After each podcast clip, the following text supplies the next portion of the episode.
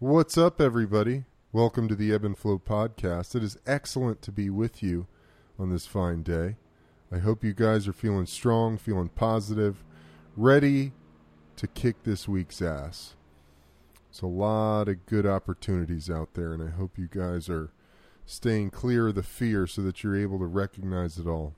It's right there in front of you. So this episode, this is Deconstructing Social Media Part two. I'm once again joined by my brother, Augustus Britton. Uh, we take this conversation pretty deep. It is therapeutic, to say the least, to lay the groundwork on this thing that has become so intricate and such a constant part of our lives these days, it seems. Uh, in this episode, we dive into my strange, deep-seated demand for recognition and how that uh, manifests itself in my social media uh, presence, life, uh, relationship. We discuss the tale of Narcissus, the great Greek myth that seems to be such a powerful allegory for our current state of self-obsession in this digital age. Uh, from there, we talk a lot about our awareness around what people, what ourselves, we, and other people are posting on social media. Uh, we took this episode pretty deep, had a long and interesting conversation. I think you guys will really enjoy it. We talk about the, the fall of the Roman Empire and what led to that, uh, and a- how it correlates to where we're at today here in modern-day America. So very fun, very interesting. Uh, it was a hell of a conversation that I think you guys will enjoy. Uh, before I send you off there, I want to remind you of our partner, sponsor, Invader Coffee. It is veteran-owned, organic, low acidity. For all you coffee drinkers out there, I'm telling you, this is awesome stuff. I'm a big fan of everything they're doing. Their their owner and founder, Wes Whitlock, is a total badass, and I love the guy's message. And he pours all of that into his brand, Invader Coffee. It is awesome. I highly recommend the Fuck Shit Up blend. It is fantastic. I look forward to it every morning. It smells rich. It's incredible. It's flavorful. And it gives you a great lift in the morning uh, without the that sour feeling in your gut when you drink a bad acidic cup of coffee and it just burns your intestines. This stuff is the antithesis of that. It is amazing. It's smooth. It's great. I love it. So head over to their, their website, invader coffee dot com. Use code the Ebb and Flow, all one word, all lowercase, to get fifteen percent off your next order. Uh, and with that, lots of love to you guys. I hope you have an excellent day and you enjoy this episode of the Ebb and Flow podcast. You have unlocked the eternal link to internal source, the key of imagination, your admission. Access to the enlightened dimension. A gateway at the junction of darkness and light. The place at which the chaos of our conditioned frame of mind give way to a life in constant flux, only to be mastered through vigilant discipline. Peaceful times may come, testing times may go.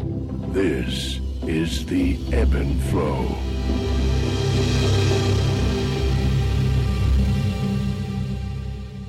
What's up, everybody? Welcome to the Ebb and Flow podcast. I'm your host, Eben Britton. It's great to be with you guys once again on this fine day. I hope you guys are hanging tough out there, doing the best you can to stay positive, stay in the light. It's about all we can do. Keep breathing, baby. It's important. So today, very excited for this continuing conversation. Deconstructing Social Media Part two with my brother Augustus Britton. Gus, welcome to the podcast. Hello, family. It's, it's good great, to be here. It's great to have you here, man. Yep. Um, so here we are. Last time we did a chronological history from basically from the printing press back in fourteen fifty-five, the invention of the printing press. So the first uh, written down or the first concrete form of communication, written word, to all the way to present day moment with the influence and prevalence of social media, from Instagram to Facebook to Twitter, et cetera, and what that's doing to our minds, our behavior, our consciousness. Um, I thought it was, just to recap that episode, I thought it was, I mean, my mind was completely blown at the pace at which this thing has evolved over the last twenty years. And I feel like really we've we've just settled into this this moment where the smartphone, that is having a camera attached to your body to be able to capture every single moment as it happens right in front of you, has become such a intricate part of the human experience in twenty twenty. Wouldn't you say? Yeah, definitely. So absolutely. It seems as though no one can really do anything without posting it on social media. And there's this funny thing I hear people say quite often, which is, if you didn't post it on Instagram, did it actually happen? Right, right. Heard that. Which is a strange, it's a strange idea. Super weird. Into. Super weird. Very weird. Um, you know, I feel myself, I had this really profound uh, medical readout or diagnostic readout on Tuesday mm-hmm. with this Doctor Har Hari Khalsa of the Transformation Healing Universe Center over in West L A, and I did this thing, the CyberScan, and it gives you this completely, it's it's fascinating the amount of information this thing gets from just reading your energy field. Mm-hmm. And, you know, our whole body is made of energy, but so it it it transcends your physical body. It gave very detailed, on point, complete medical history of me up until that moment where I was exactly at about noon on Tuesday, mm. August seventeenth of two thousand twenty. Mm. Not only did it give me a physical readout, but it did this whole psychological readout of the strange and intricate mechanisms of my thinking patterns and how that affects my behavior. And one of the things it came out with was, I have a strong demand for recognition. Mm-hmm. And I was like, whoa, dude. And it said, you know, and a lot of, much of the, the readout is based on childhood trauma and pain and things that happened to you during your life that have manifested themselves in these various ways in your in your current state of being. That one in particular said it was self-inflicted. Mm, mm-hmm. So I have this, which is totally true. It's something I've been battling, right, or dancing with. I like the word dancing with, for the last few years, I would say. Right. Um, that I've really become aware of, in that I have this strange need to be recognized for my work, or recognized for how much I'm doing or how great I am, et cetera. The list fucking goes on. And social mm-hmm. media is this incredible platform for exploring that weird and sort of t- maybe not dysfunctional, but definitely inhibitory mechanism of my psyche. Yeah. This need to be recognized. Right. Because that can really become a, that can, it becomes a total trap for me, especially. Right. And so since then, I've had this interesting experience of, of really examining my relationship with social media and Instagram in particular. Instagram seems to be my drug of choice, um, in that I feel as I feel as though there's a part of me. I've I've made this decision for myself that Instagram, I'm only going to post when I'm completely compelled mm-hmm. to do so. Right. Good. And it's very well thought out, and I'm only putting out as positive a content as my soul can project. That's good.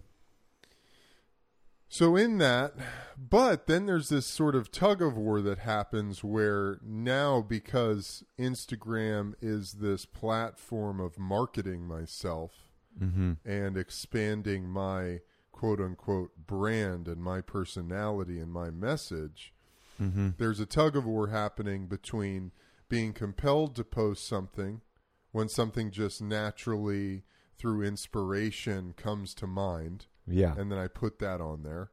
Right. But then now, because it has this business aspect to it, or this quality of needing to market myself or being available to market myself, there's this weird need happening of, oh, I need to post something today. Right. Because I haven't posted in a while. Right. But since having this readout, I'm really just looking at it. Uh-huh. And I'm not posting because I, I haven't really felt compelled to post anything. Good. So most of my posts over the last week or so have been mostly about the podcast, pushing people to the podcast, right. clips, et cetera. Mm-hmm. Um, but I'm dancing with this thing, man, because it's it. This is a social media is a direct outlet for me to express that need for recognition, and right. I get high off the likes, I get high off the comments, of course. I get, of course. I get high off of these people engaging with the shit that I put out. I yeah. like to be stroked and pet and and you know, told how fucking interesting and smart I am, and it's fascinating. Well, yeah, that's the whole chemical side of social media, Instagram in particular. But wait, w- what did he do?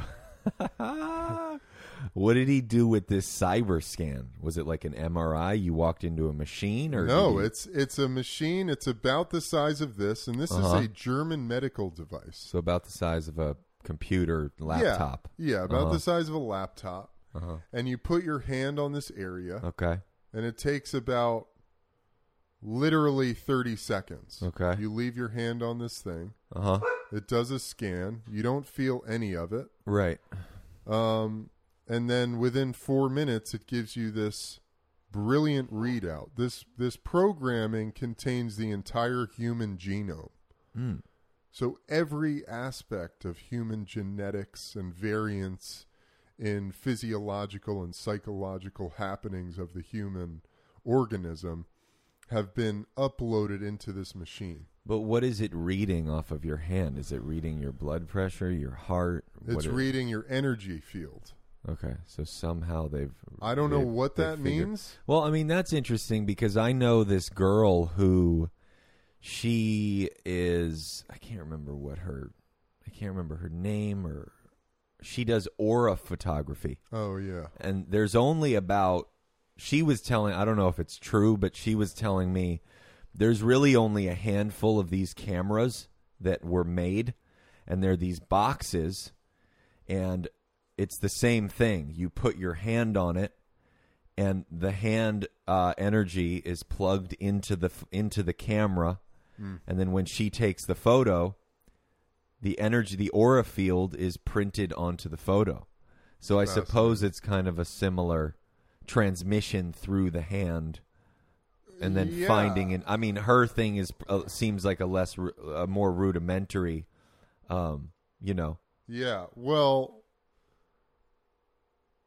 uh, this thing yeah. is a German medical device. So this is in, you go into a doctor's office in Germany and most likely they'll have one of these machines. Oh, that's Dude, I did no, I filled out no forms. I gave this guy no information about my medical history. We had had a conversation earlier mm-hmm. about a week prior or so. Uh, literally nothing to do with anything health related, et cetera. And this thing was so on point right. that my mind is still processing the information. Can anybody go and get it? Yeah, you can go. Do you have go, to make an appointment? Make an appointment. Transformation Healing Universe. Transformation Healing Universe. Okay. Doctor Har Hari Khalsa. This guy is a... He trained under Yogi Bhajan. Yeah. Okay. Um, he's a That's Kundalini... Cool. Yogi, uh, mm. chiropractor, but he's so far beyond that. This this healing center he has is literally state of the art. Interesting. He's got the most fascinating equipment and machines in there. It, it'll blow your fucking mind. And this is not like this. Th- this is not woo woo shit. Uh-huh. This this works in ways that are far beyond the Western medical establishment's understanding of health and the human organism. Right. At the end well, of the day, it's all based on energy and and seems... the, and the resonance of your energy field right. as a human being. We're all energy.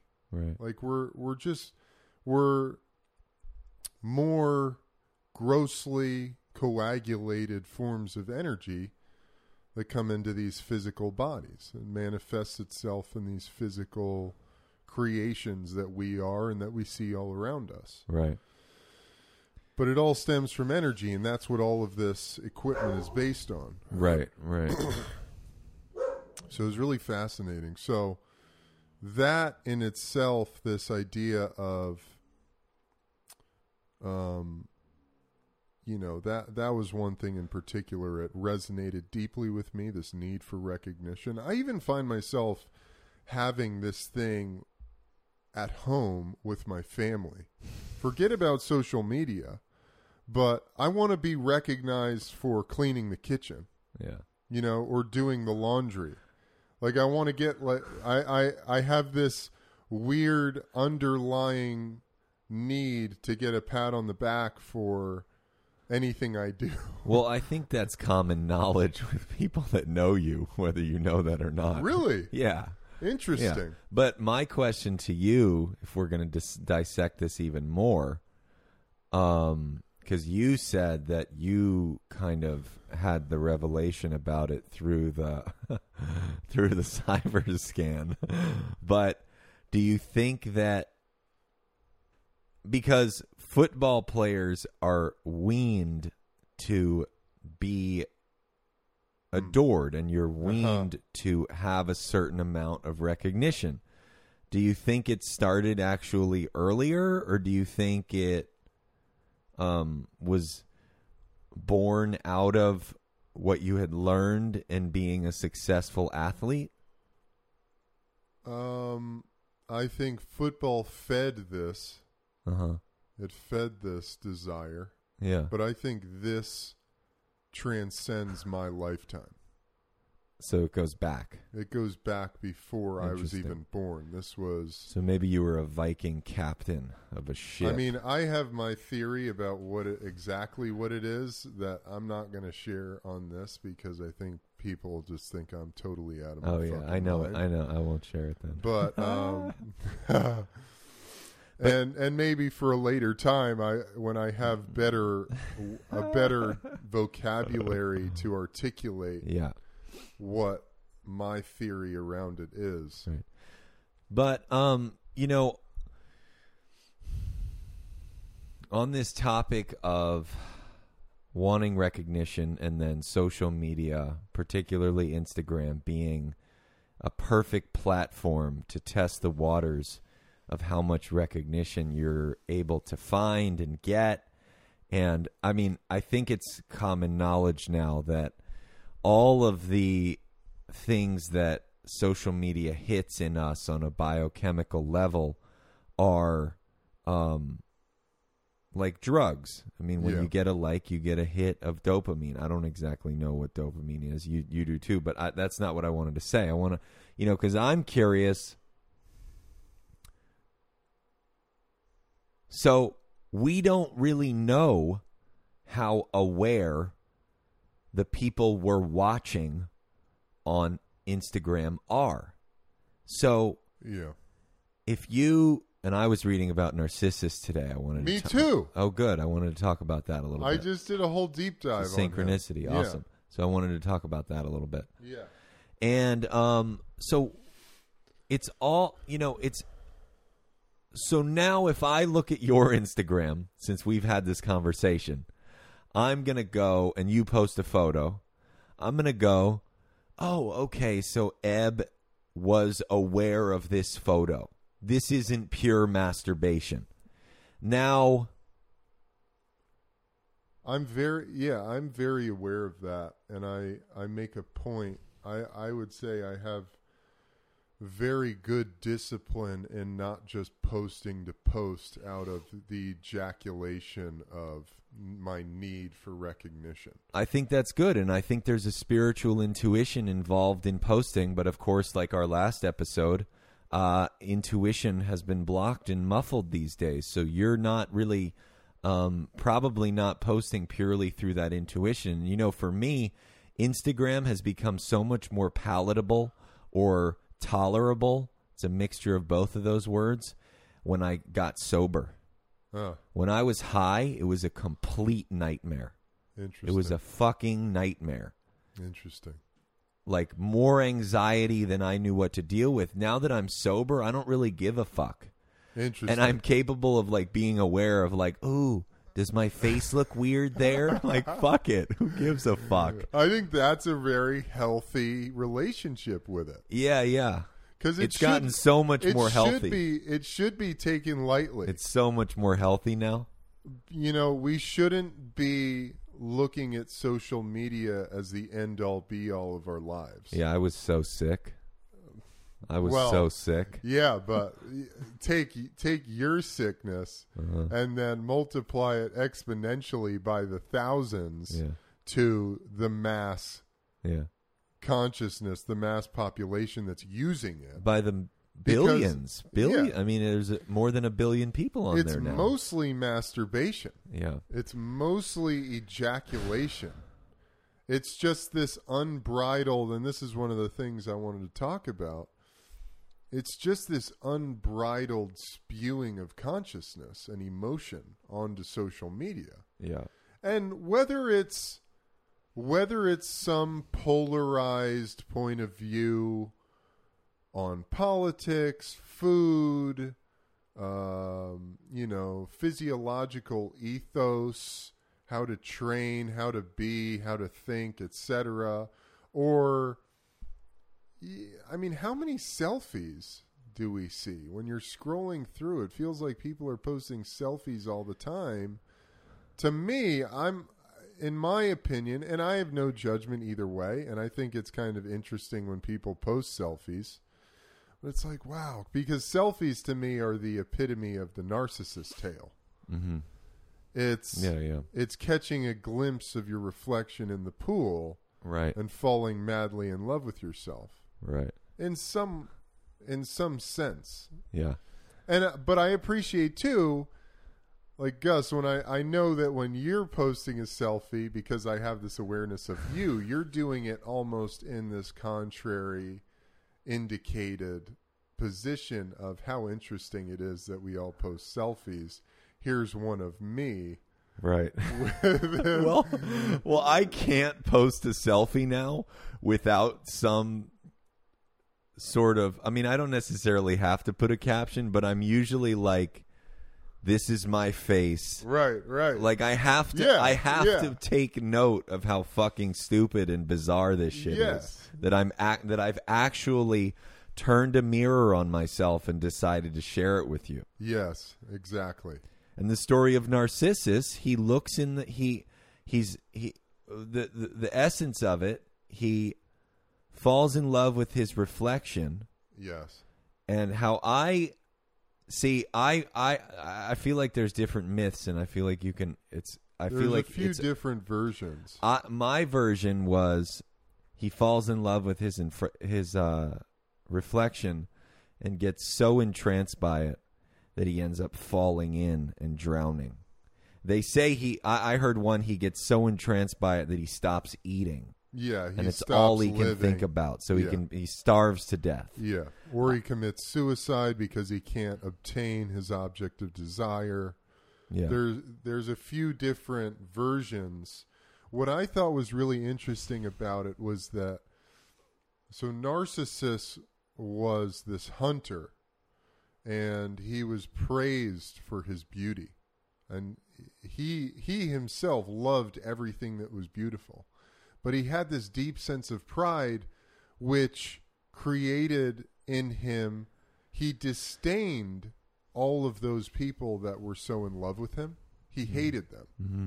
He wanted nothing to do with them, and causing many of these people to kill themselves, to commit mm-hmm. suicide be, in, in a show of their their devotion to him. Mm-hmm. Um Which I think is a really interesting aspect of this story, because it's mm. this interesting twist of external beauty and internal ugliness. Yeah. This internal, because disdaining those who love him, he really, that that in itself is that he, he had no love for himself. You know, he had no love for... He he had no concept uh, or understanding of what true love or internal love and, and understanding compassion was, mm-hmm. if that makes sense. Yeah. So all of his love of beauty was this external shit, which right. led him down this very dark path of eventually either committing suicide for complete, um, you know, disillusionment, or committing suicide over the, the fact that he could never obtain his object of desire, which was his reflection in the pool, or falling so madly in love with his reflection that he actually fell into the pool and never came out. Yeah, but also your thing that you just said is interesting to me, that people started offing themselves because he didn't love them back. Right. Which is totally an Instagram correlation to me. Yeah. Because you can't reach whatever model you're interested in. I mean, there's a shot in the dark with a D M, but that that's just, you know, that's just... Uh, um, but let's face it, there's, you know, as deep as your phone is, which is about a quarter of an inch deep, is how deep you can get on Instagram. I mean, it's a very superficial layer. You know, we can express things on there, but it's really not who you are. No. It's not who you are. It's not reality. It's not reality. It's a it's a uh, curated. I mean, the problem the problem that you get, I, I feel like that's just inherent with social media, is that it's instantly curated. Yeah. It's an illusion. Yeah, and we can curate our lives. We wear certain clothes, we wear certain sunglasses, we wear certain shoes. This is a curation of our livelihood. But I don't see, maybe the problem comes down to awareness. How aware are you? Yes. You know, like the like the Instagram squat girl, the girl that does squat videos. You know, A, what are you doing? B, what do you think people are looking at? See what think, the fuck is going on, unless we're hearkening back to the oldest occupation on earth, which is um, hold brothels. On. Hold on. You know, I think it comes down to, based off that, is that to me it's drug related and it's kind of demented. Drug as in substances, or the drug of sexuality or lust? What was the thing you were saying about Rome?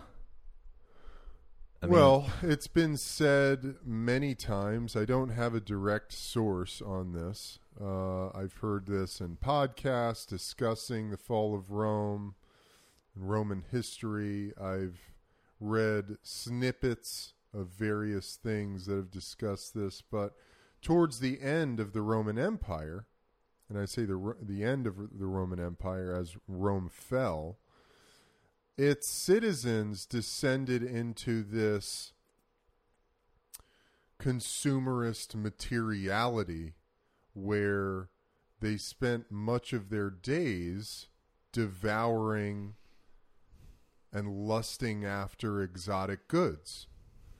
Uh, I was listening to this podcast only a couple weeks ago uh, of these guys I love, Mysterious Universe, and they were talking about this exact thing and how Um, at the end of the Roman Empire, a young you could purchase a purchasing a young boy to have sexual interactions with was more expensive than buying an entire field of wheat.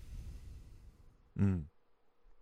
And it was, you know, in many people's eyes, in many historians' eyes, this descent into decadence and lust created a very soft culture that was easily overtaken by the Germanic tribes, the Celtic tribes that surrounded it, who the Caesars who ruled Rome, um, I think Marcus Aurelius in, in particular, who who began this thing, the Celtic Holocaust, which was going out to the outskirts of the Roman Empire and dominating and overtaking these tribes of people who mm. were the Celts. Mm.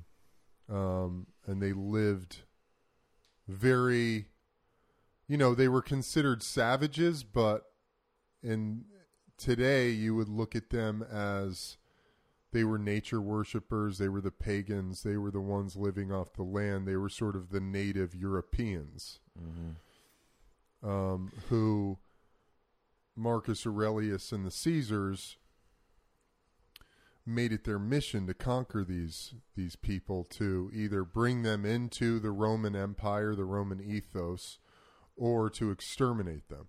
Mm. And there's this whole period, the Celtic Holocaust. You can there's a tremendous podcast on it on uh, Hardcore History with Dan Carlin. You should listen to it. It's about a six-hour pod mm. where he talks all about this. It was fascinating to me because I believe our ancestors were of these Celtic people, right? Pre Mary Bliss, right? I think her ancestors, Mary Bliss Parsons, for anyone listening, is our earliest American ancestor. Her and her husband, Uh, Cornet Joseph Parsons, came to America from England in about sixteen, the late sixteen thirties, mm-hmm. and established this town in Massachusetts, Springfield, Massachusetts. And uh, Mary Bliss was on trial for witchcraft three times during her life, got off every single time due to her husband's very elite status in the community. Mm. He was tied in deeply with the, the lawmakers, mm. uh, et cetera. And she was a descendant of Druids. Druids were, in my understanding, this sort of predates written history, but the way I've traced this is Viking immigrants left Scandinavia or left the Western European coast and migrated to the island of what is now the United Kingdom. Mm-hmm. The Druids were the sort of elite mystical class mm. of these people. Druids mm. were Vikings. They're, they're the ones who built Stonehenge. They were lawmakers. They were fucking really, they were fucking badass sage mm. warriors. Mm. So Mary Bliss was a descendant of them, but predating that, I believe that that her ancestors were of these Celtic tribes. Mm. And when you listen to this podcast, it, it it's to me, there's no doubt that's sort of where we come from. And that's even, I think those people were descendants of Neanderthals. Right. Neanderthals came from the Neander Valley, which is now in Germany. And they were a very tough, very tribal, tight-knit group of people. Mm. They could deal with the cold. They knew how to fucking hunt and gather. They were some fucking badasses. God, it must have been so trippy back then. Far cry from uh, social media. Yeah.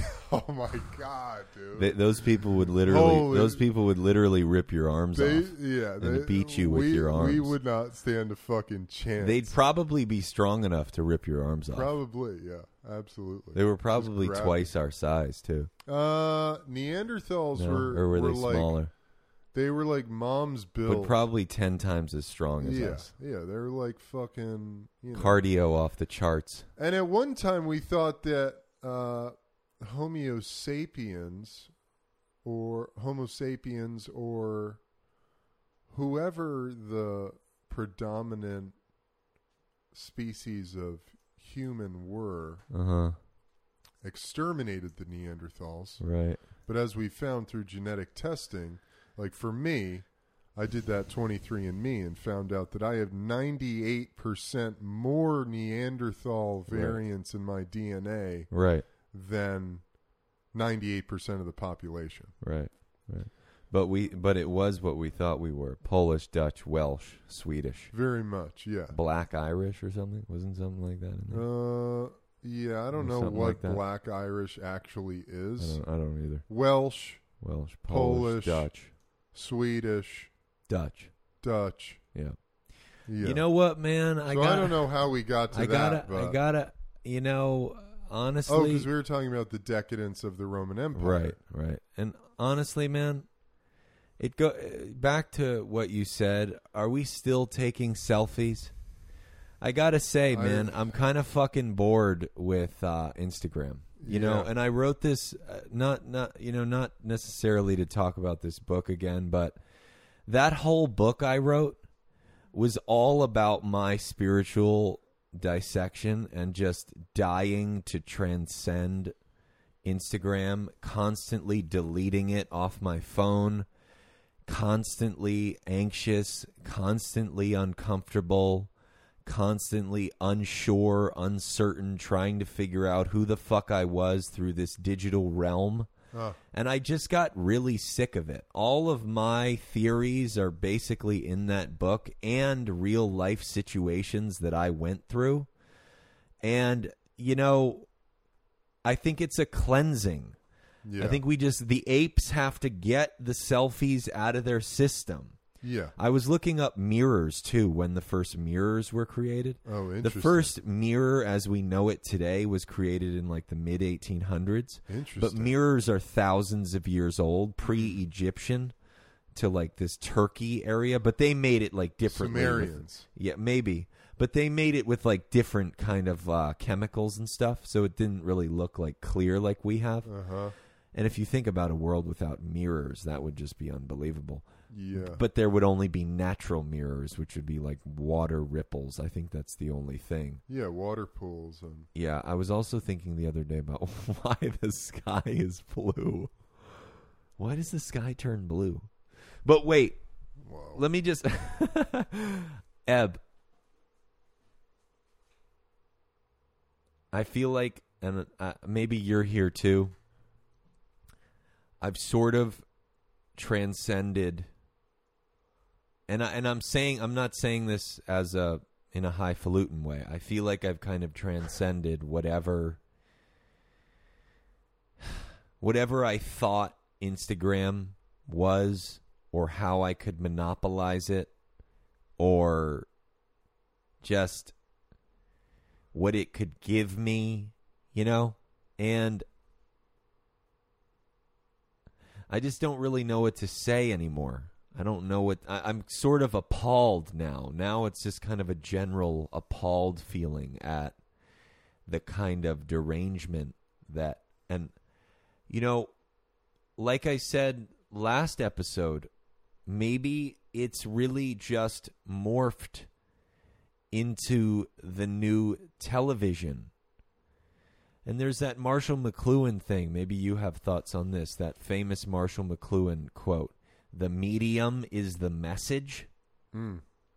So like, and this, he was pre-cell phone, of course, and pre-social media, like television or radio. Those are the mediums. And now the medium is the cell phone. Mm. Like, what's the message? And then today, The Independent just came out with this article that they've just created a biosynthetic material that can link technology into your brain. And Elon, of course, is trying this, trying out this Neuralink thing, but they created this bot. And the reason they couldn't do it before was because whenever they tried to implant technology into skin or muscles, the scarring would disrupt it, but this biosynthetic material has made it... Who the fuck it... are they testing that on? That's my question.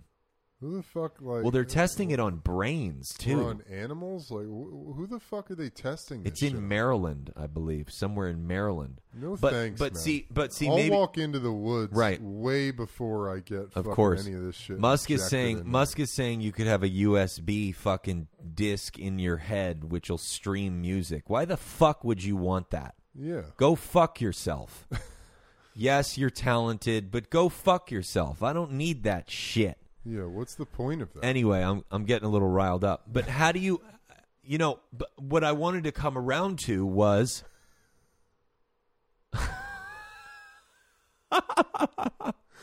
Wait, what I wanted to come around yeah. to, Eb, was so we have some semblance of continuity in this conversation. What the fuck is this going toward? How long are we going to be taking the selfies? It seems like social media is this kind of last frontier of a digital community. So maybe what is next? That's maybe what I'm trying to ask here.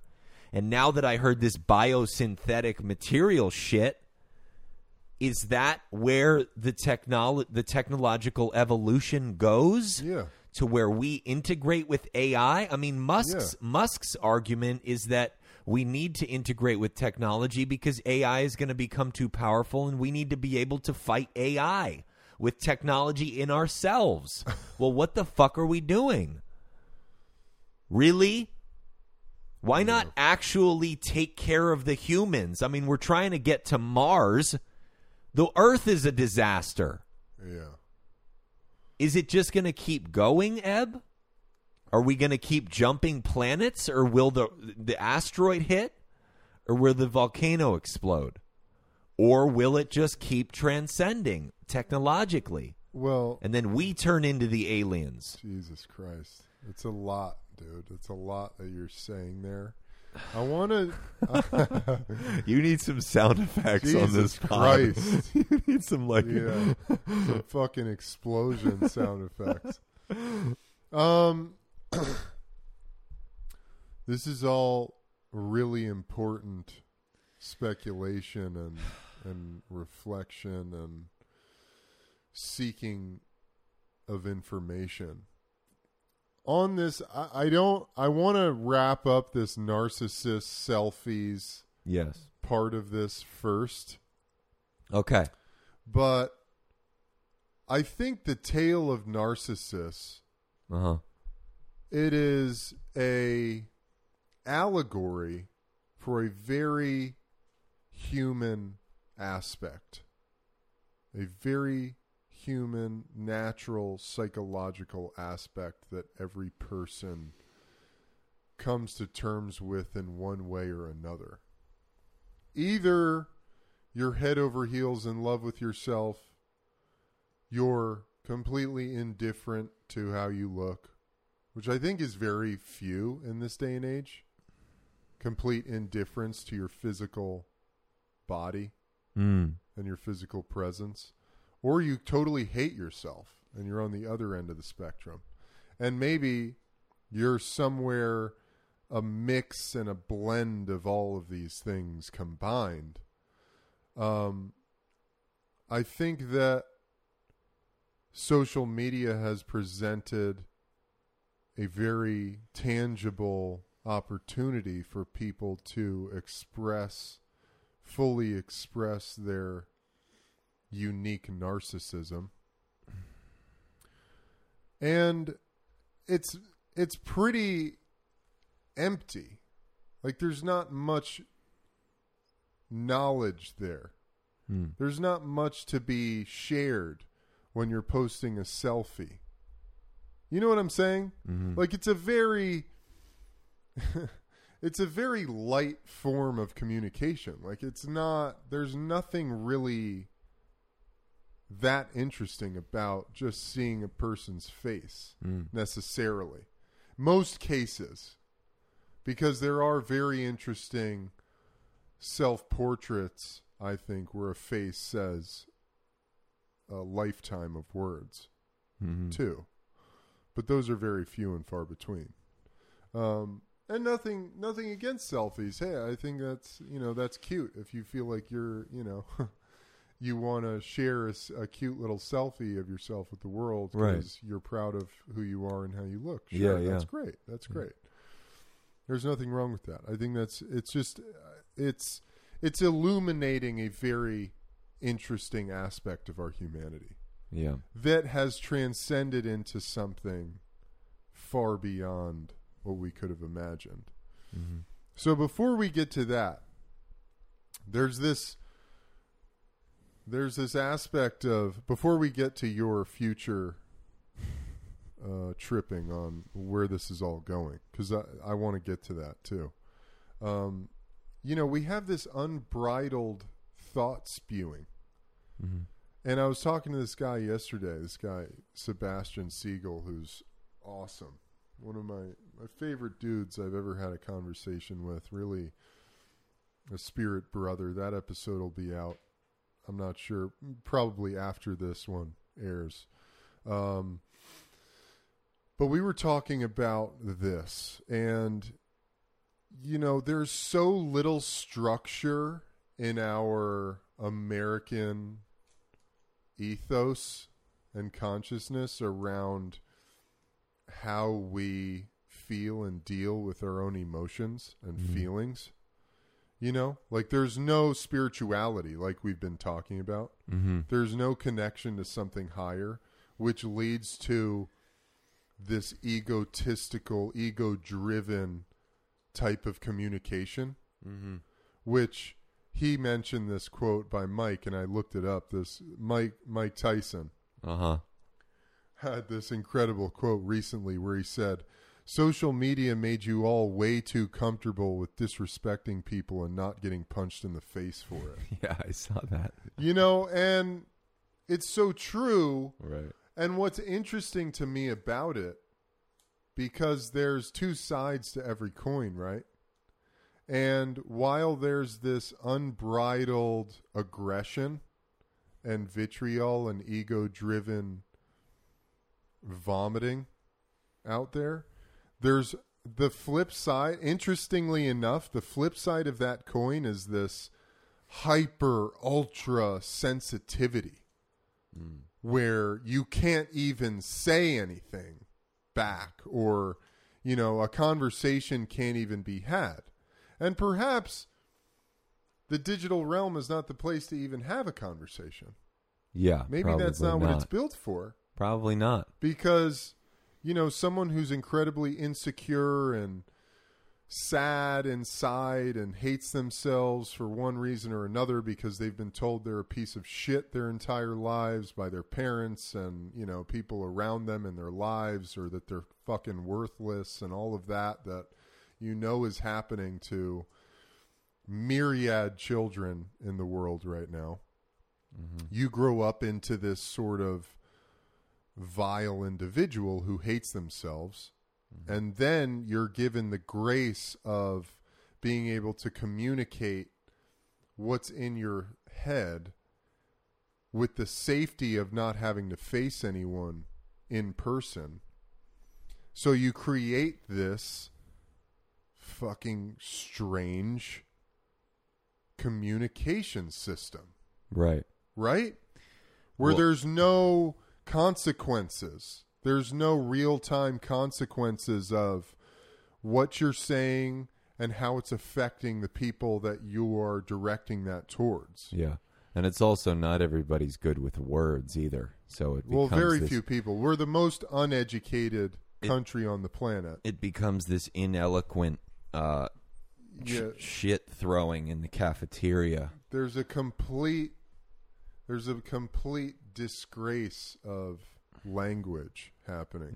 Yeah. I mean, people don't I love the the memes. No one under very few people understand the correct usage of a versus an, a versus an. No, nobody knows then or than either. No one knows then or than. That's always no shocking. One knows there, there, or there. Also, lose or loose. Lose is spelled lose, L O S E, not L O O S E. To hang loose, that's L O O S E. Yeah. You know, so it's a very primitive form of communication. There's a very uneducated ineloquence to all of the communication happening in social media, which creates this strange chasm of psychology. Yeah, in I, real time. I think we need more polls. We need more polls, like global polls on these things. Polling. Yeah, how people feel about it. What's your daily usage? What's your what's your M O on it, you know? I also want to just clarify, I wasn't saying fuck yourself to Elon. Sure. I was were. saying...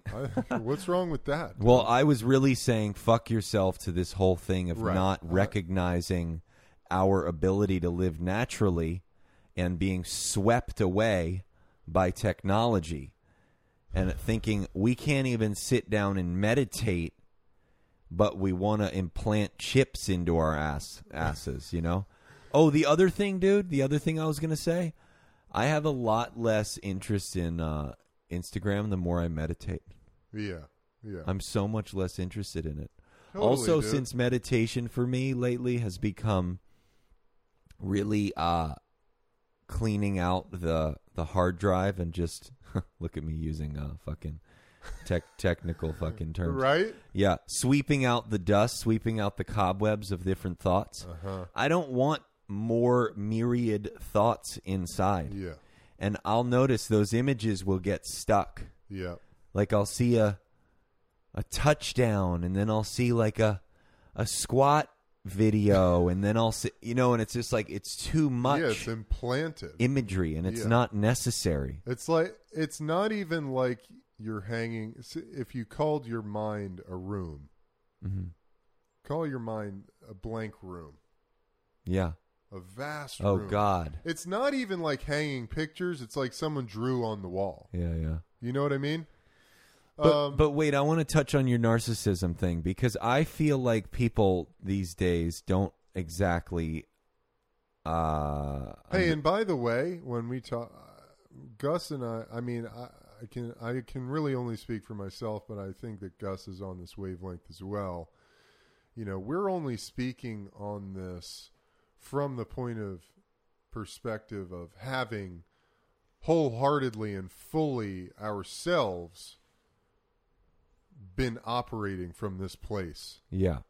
Like I, I started this thing off with, I have some weird self-imposed deep-seated need for recognition. Totally. And that expresses itself beautifully through my Instagram. And yeah. my relationship with it. But see, wait, I want to say, yeah, I, I agree. And I'm Sorry, on, I needed to I'm just put the, that out there. No, so that for it sure. Seem Listen, like we're just talking shit, man. If you read, if you, I don't, I don't want to keep talking how about to kill a if, white if man. If you read that it. shit, it's all fucking in there. I talk about how psychotic I got on it. Anyway, um, it's a drug. Yes, but back to the narcissistic thing. I don't know if people really. What if we positioned it as? It's not necessarily full-blown narcissism, because when I looked up narcissism today, there's an actual narcissistic disorder, which is, I feel like, the red line of the spectrum. But what if we looked at it as the ape trying to discover something about themselves? Like, you're looking in the mirror to really... It, I, th- I think it comes back to the essence of our desire to figure out who we are. And it's the new frontier in a way, in that now that we can't get on a ship and, and sail or, or get in a wagon and go across the country, it's the hunting ground now. Mm. It's the it's the field where we go out and hunt for vibes as opposed as opposed to meat, mm. uh, which isn't really what I'm stoked about. And I don't think you're super stoked about it, because like you say, you'd rather just walk out into the woods. And I think that sounds like a great idea. Yeah. Which maybe brings us to where to where are we going from here? Well, all of that being said, I don't know. There, there's nothing here to really do about it. I mean, this whole this whole podcast, this series that we're doing, is all about, in my opinion, acknowledging these realities of this thing that we're in. We should have people phone in. That would be and just uh, say how they epic. Use it. I would love that. Let's do it.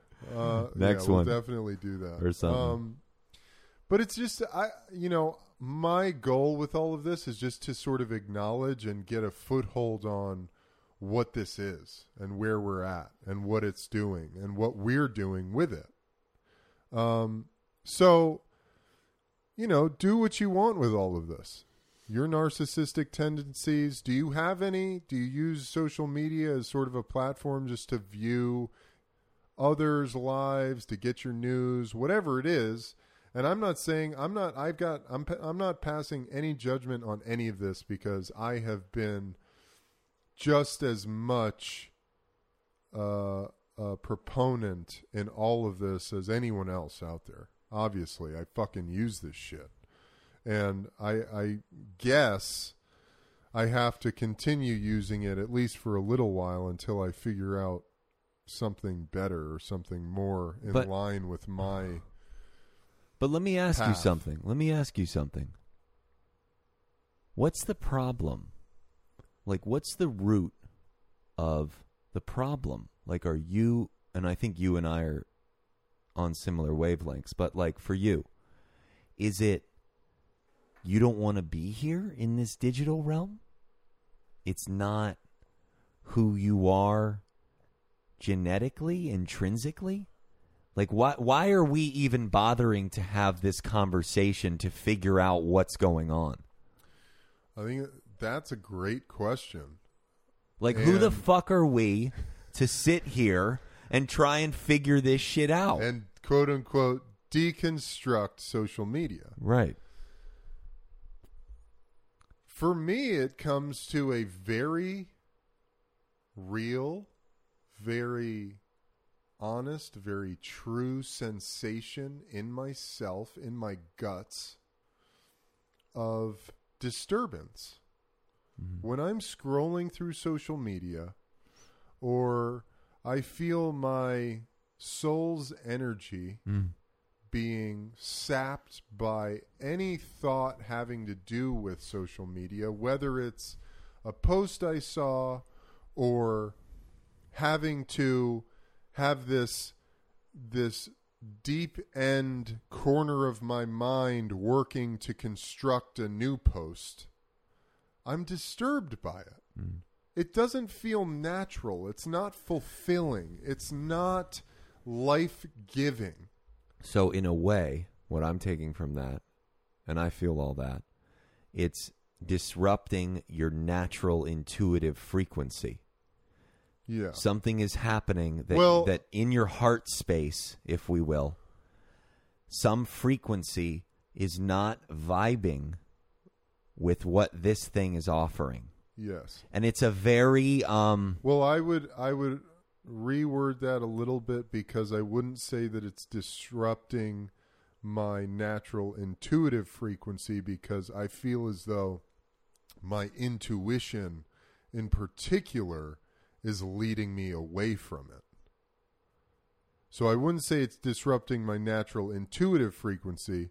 I would say that it's disrupting my natural frequency. Mm-hmm. Period. Yeah. You know? Mm-hmm. And, and I want to I want to understand, I want to fucking break this down. What am I doing, and, man? And wait, and that's and that's because of the imagery, because of the colors, because of the, like you said, the angst of trying to figure out what to how to how you should participate on it. So it's like a myriad of things that are disrupting the frequency. All of that. All of that. And I think it could be even simplified down to the energy, that the frequency that this thing functions on. Like, is Har Hari on Instagram? No. We'll see. That's yeah. There's no way Sadguru doesn't runs his. He doesn't no, run that fuck shit. No, no, dude. And so, that's you know. I mean, that's. It's part of that thing, dude. You know, it's a great tool. We can come back to that. You know, it's a great tool for propagating a message. Yeah, yeah. It's a great tool for marketing oneself with a very low cost. Literally costs you zero dollars to set up an Instagram account and start putting things out there. Mm. Costs you no money. It costs you time and energy, but it costs you nothing financially. Well, see, that's where that, that, that there's a rub there of our old favorite quote of everybody's doing the best they can at their own level of awareness. And you're talking about propagating a positive or holistic cause. Well, not everybody's doing that. Yes, of course. Of course. And you got a billion people. Yeah. There's probably, I like to call it the spiritual two percent. You've got the financial two percent and you've got the spiritual two percent who are actually participating in holistic spiritual uh, activities. Yeah. So, well, I keep going back to this book too, Power versus Force, but yeah. it's got so much. It, it's got so much information that is so uh, correlative to where we are at right now in twenty twenty. Mm-hmm. And in the book, he talks about how eighty-five percent, eighty-five percent of the world's population is living at a consciousness level that is below life, a life supporting level, which means eighty-five percent of the world's population is functioning from a consciousness level of fear. Every day, people are waking up, going about their business, trying to get on with their lives in a state of perpetual fear. Mm. So, and that degenerates your D N A? It's Is just, that what you it, mean by not life supporting? It means it weakens your life force. You're living from a very weak level of perception. Yeah. You're not living from a anabolic, life-supporting, life-giving energy platform, right, which begins at the level of courage, which if you break the consciousness level of courage down to what does that mean in terms of your behaviors as an individual, mm-hmm, that means taking responsibility, having the courage to take responsibility for your mm-hmm own life. And there's ways to remedy this. This is which we don't necess- we don't necessarily talk about, but I'm and, sure Eb's talked about it. Well, this is what we talk about. This is why twelve-step programs are so powerful, because the initial, the initiation, when you get into twelve steps mm-hmm and you really start to fucking yeah break it down, right? The first step is taking responsibility we for admit. your life. We admit we are powerless over dot, dot, dot, yeah, X, Y, Z. Yeah. Whatever that might be. Alcohol, emotions, feelings, you know, whatever it is. You fucking surrender to your powerlessness and you take responsibility for your life as a fucking individual. Yeah. Most people can't even do that. So now you take that and you apply that to what's happening in social media. People, it's mayhem. Yeah, yeah. So, well, that that's a good point. So you've got eighty-five percent dreck. Well, then how many? So that's eighty-five percent of a global population. But I would say it's probably even greater than that in the social media population. Oh, uh, yeah. So how many people are on social media? Two billion? No, no, yeah. Two to three billion? Mm-hmm. Maybe. That might be high. I don't no, know. No, I think that might be what it is. Two to three billion people are on social media. I would say the social media level of consciousness is very low. Yeah. Yeah. Collectively, it's probably just over that level two hundred. Because he says the global population commu commu uh, cumulatively um, scales at just over the level of two hundred because of the small percentage of people who are functioning at a level of, say, four hundred and higher. Yeah. What's the highest? A thousand, but that's like Jesus, Buddha, yeah, Shiva. Shakti. Shakti. Whoever. Yeah, yeah, yeah. So interesting. That's like your ascended masters are functioning from that level of a thousand. Maybe the Dalai Lama's. Yeah. The Dalai Lama's probably up there. But those people, they counterbalance that fear. Mm. So a person living at the level of, say, six hundred to seven hundred, which is living from a place of love and joy and compassion, you are one individual at that level is counterbalancing fifty million people who are living at a level of below two hundred. Mm. Um, we also got to talk about followers and following. I well, think maybe that's, that's inter- part yeah, three. part three. Maybe that's part three because I think we're on a really good note here. So for me, Gus, I think your your question is really important of why are we doing this? And I ask myself that. You know, because there's this, there's a sect of philosophers, futurists, historians, intellectuals, great minds in the world who have argued that human existence is now only happening to perpetuate the computer's existence. Mm. And that that's our next stage of evolution. Like Elon Musk says, we're going to have to integrate technology into our biology to fight A I. It's like, that's one perspective, but you realize there's an infinite perspective of, in the grand scheme of consciousness. For sure. Yeah. And there's a lot more to what's happening in the energy in the universe than our fucking egotistical, industrialized right. vision of humanity. Right. Why I don't think that works, and I don't think I'm alone here. Mm-hmm. I think it's only a matter of time before people become aware of their own right. disturbance oh, oh. of it. It's because happening. That's natural. It's to happening. Me, that's what's natural. I don't think sure.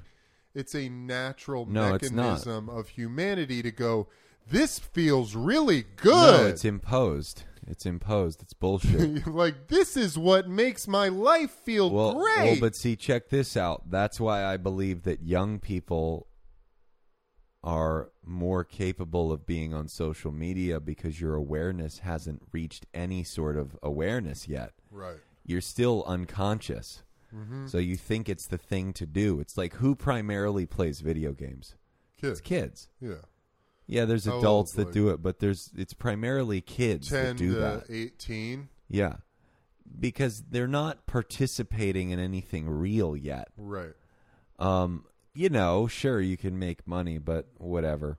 Um, you know, I was think I read I was reading this book, this Bertrand Russell book, Why I'm Not a Christian. He's a little scientific, which I don't exactly yeah, Bertrand agree with. Is super scientific. He's a little it. too science-y for me. I don't which but he has some he has some interesting points, and one of his points was um, talking about sages and, you know, living in caves, and, you know, to a certain extent he talks about that, but it was just a snippet where he said, uh, you know, not everybody can do that because the world would just succumb to complete boredom. And you know, it's interesting to me how could we be all on the same wavelength? Like, you know more about Atlantis than me. I, I have this kind of uh, kind of imagining of Atlantis that everything, like in the prime of Atlantis, whatever that would mean, or I would think it would be perpetually prime, but uh, no, it wasn't. It, it wasn't. Was much okay. like this. Okay, it had an end too. Does it ever work out then? Well, see, does it, that's... are we ever like? Not everybody can smoke weed because then the then you uh, then the plumber comes in and puts the the pipe on backwards. You know, I mean, we can't all be on the same shift, which kind of goes back to the tribalism element. You know, and, and inherently, women and men, they have different jobs. The women household and keep the house beautiful and, and, and well kept. The men go out and fucking kill the bear. Right. Uh, so naturally we're on different, like that's just like a kind of one, two punch of, of a difference in, you know, how we function. Well, but like, what's the dreamscape? Wow. The dreamscape to me is that we all leave each other the fuck alone with wherever each one of us is at. What if you just allowed everybody to just be them? Stop trying to force every... Hey, and, and that goes with this conversation too. Like, I'm not...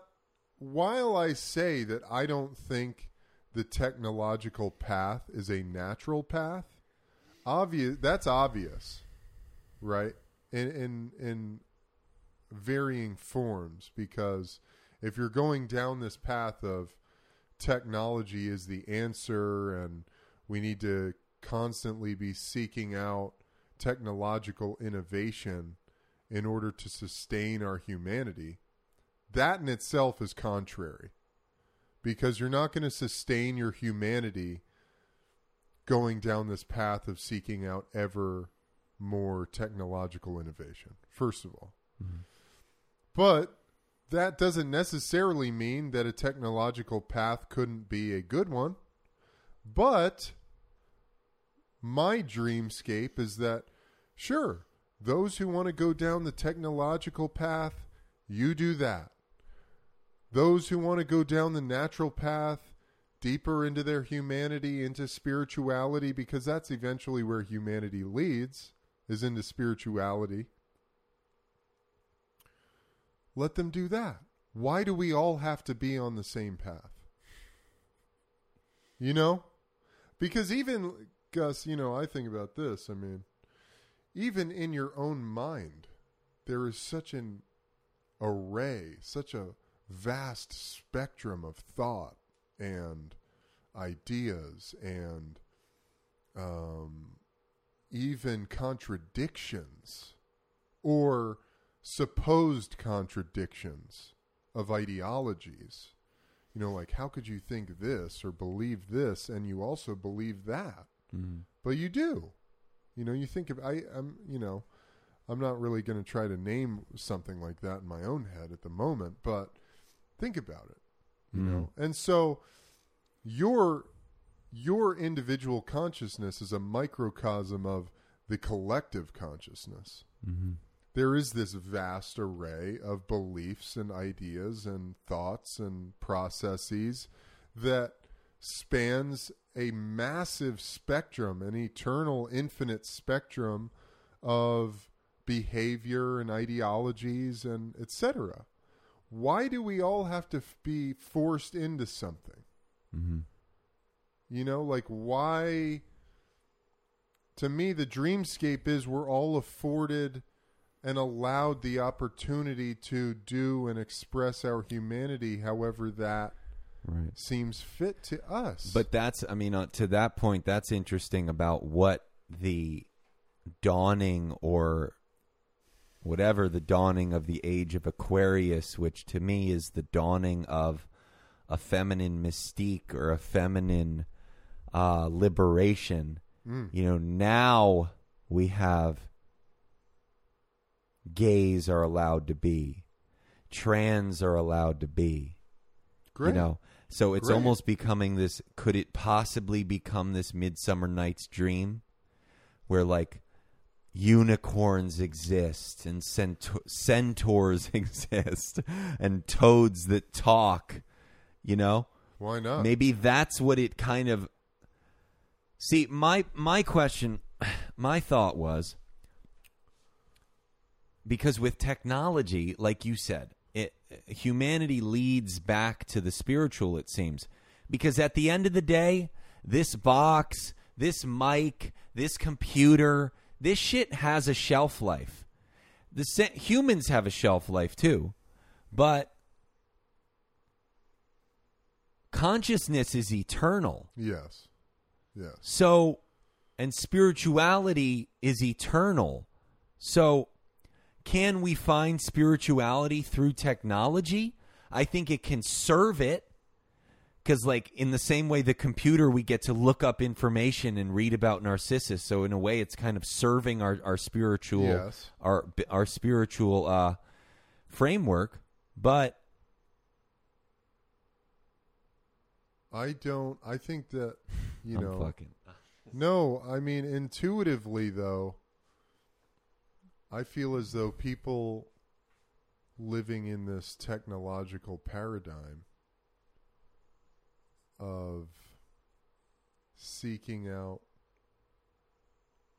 you know, deeper and deeper technological innovations, you are living, and this is, again, Uh, you know, uh, I'm not, I'm not gonna, I'm not judging. I'm not, I'm just highlighting how it appears to me is that you are trapped in, in a, in a thought paradigm of the physical body is a finite, the physical body and your life in it represents a finite experience. So once you die, that's it. It's over. There's nothing left. So your fear around the dissolution of the physical body, the deterioration of the physical body, means that this game is over. But to me, if you're coming at it from the natural perspective or a perspective in which your humanity and your spirituality are paramount to your existence, you come to this very real belief that your physical body is merely a vessel for your consciousness or your soul to travel in during this one lifetime. And you will shed this physical body and move on to another one, just like you have in previous lifetimes, and you will go on doing so, and you will connect back to the source, and then you will come back into the the physical body. This dude had this, uh, Doctor Har Hari, he has this D M T light chamber. Yeah, that sounds that interesting. I did. It was the second time I've done it, and this time it was a much longer experience. It was like a forty-five minute Uh, session in this thing. The first time I did for about fifteen minutes, and that was powerful in itself. But this thing, it's got this this uh, Pandora's light that's this star astral projection fucking thing that blasts this U V infrared light into your pineal gland, and it activates D M T production. Meanwhile, you're in this um this Ormus chamber. Ormus is a type of fluid. It's a plasma. So it's this plasma chamber. And underneath, he's got this vibrating bed that's, it's all based on science. It's a little over my head, but the experience itself is very real, and it's a very much a psychedelic experience. Mm. So this time I went in it, and very quickly you blast off, man. It's like it's like a heavy dose of L S D or psilocybin or D M T. It's and you blast into the cosmos. Uh, your eyes are closed, and you get into meditation very quickly, and it's an astral projected experience, you know. Um, and it's very safe. It's very contained. It's, you know, it doesn't have the same gravity of a true psychedelic experience, but it, it takes you exactly where you go in those types mm. of trips. So immediately I blast off into the stratosphere, and there is, there's like, there's, you know, you go through a letting go of fear. You have a fear response to it. You, you definitely have a very intense experience still. So you blast off into the cosmos, and then, you know, I let go. I'm just fucking focusing on my breath, continuing to breathe, getting into this meditation, experiencing this trip. You're seeing the fractalized universe, and it's a, it's fucking, you're seeing energies and light and, um, you know, light patterns, and you're getting messages. And I saw this dragonfly. It took me into this fucking portal, dude. I was like, whoa. And the next thing, you know, I sort of forgot where I was. And then all of a sudden I'm coming into this fucking portal. This, it was, it was like a light tube, and I was in the birth canal. Mm. And I was like, fuck, I'm fucking being born again right here. It was like a memory, though.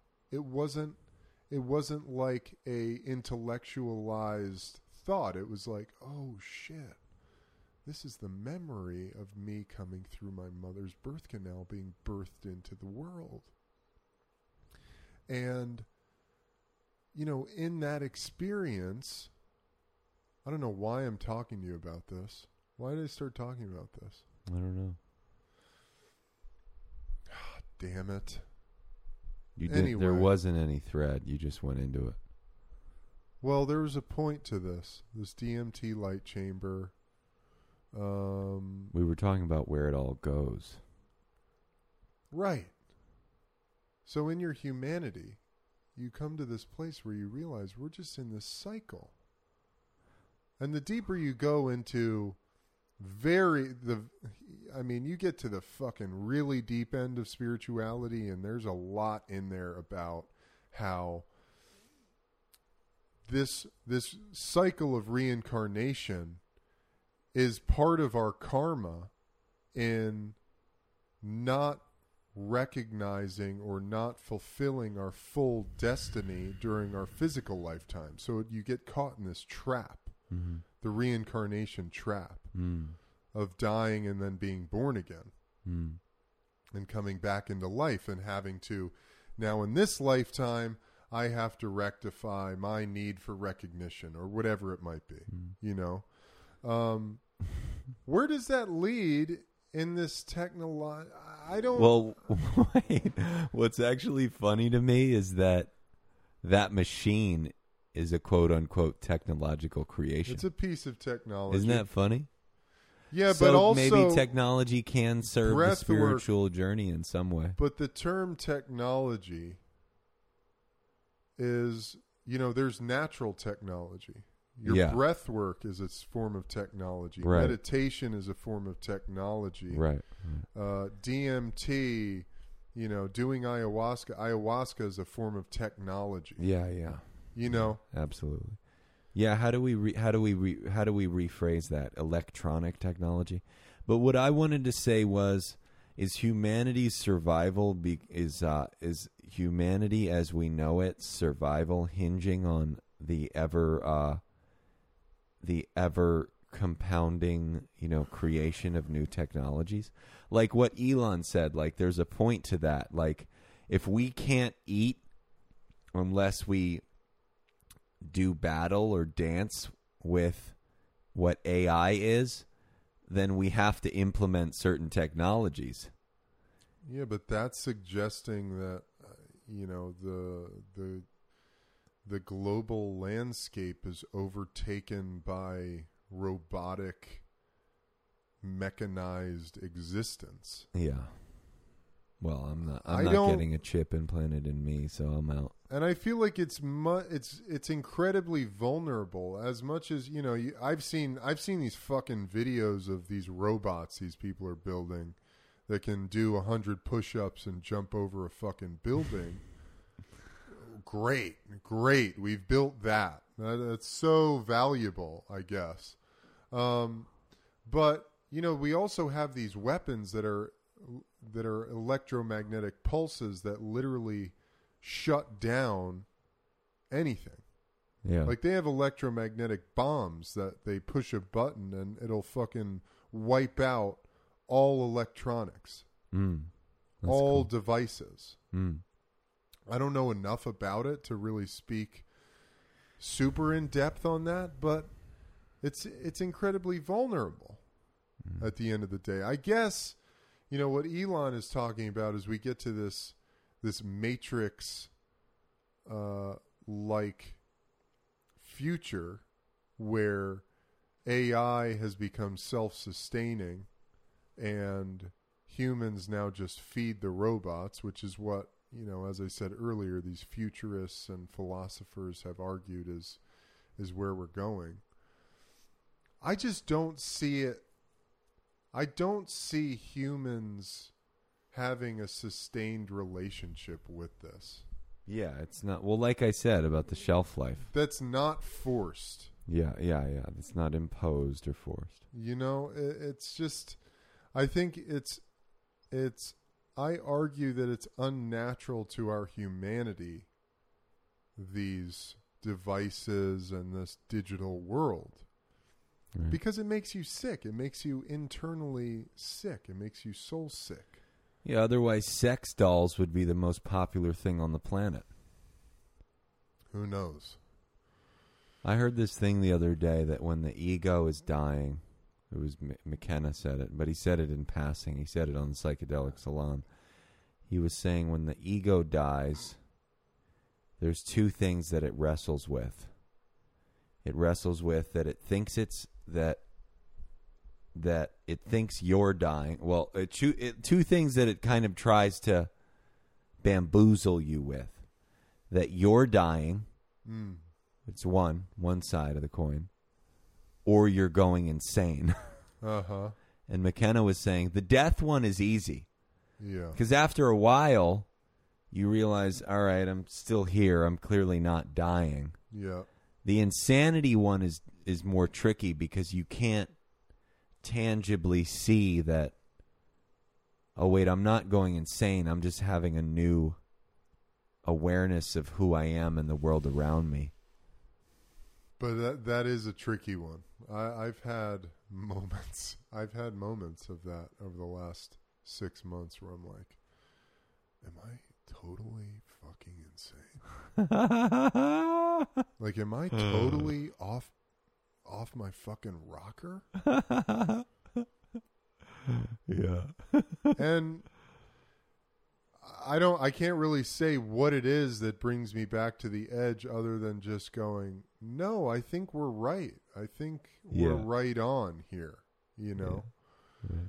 Um, and we've done a, you know, we've done and we continue to do a very thorough observation of what's happening, mm-hmm. you know? Yeah. Well, Jesus Christ, dude. Deep topic. Man. I'm blown. I'm totally blown out. Hour and twenty-five, baby.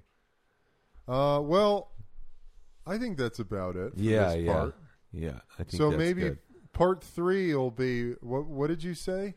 Well, I feel like there's a couple likes, followers, followers following, yeah, yeah. likes. What that represents. All right. So in part three, which might be the last part, I don't know. We we we covered a lot of ground in this episode. A lot of philosophical ground of what this all is and the the mechanisms of it. I hope you guys got a lot out of it. I hope you enjoyed it.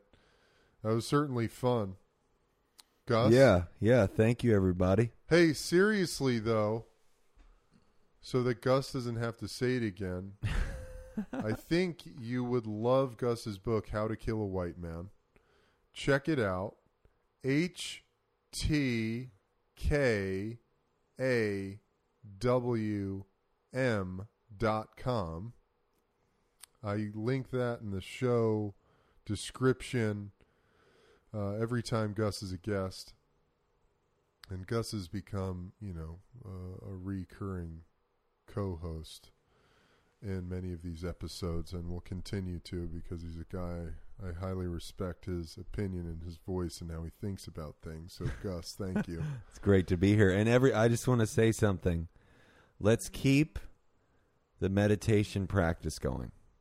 Ugh. Please. I really, I know Eb is a huge proponent and believer in this, and I am too. And I know, you know, we're always encouraging each other on this and sharing different insights through our meditation and techniques. And there's a whole world.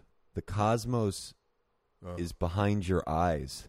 Oh. There's so much freedom yeah. in that third eye scape. Oh my so God. Please, and don't beat yourself up about it, man. Just sit. All you have to do, and I think Eb can attest to this, all you have to do is sit down and breathe mm. through your nose. Yeah, it's interesting you say that, because I, I thought that, I don't know what the, I have like voices come into my head and say these things to me all the time. And I think it was last night, or maybe I was fucking dreaming this, but it was... It was as if I was talking to someone, but it was someone, basically someone talking to me, a spirit talking to me, or, you know, my higher self talking to me.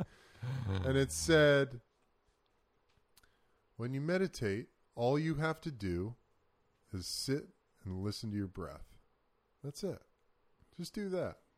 Do it for five minutes. Because look, I, I, you know, if you feel any sense of discombobulation or disconnection, or you know what it is. You know what it is. Mm. If you're a human being here on this planet, no matter what level of consciousness you are at, when you are sitting by yourself and your consciousness is streaming through you, flowing through you, and you feel uncomfortable or disconnected, what a great moment to seize and start your meditation practice. I I I can't say enough. It's it's sort of ineffable. It sounds ridiculous.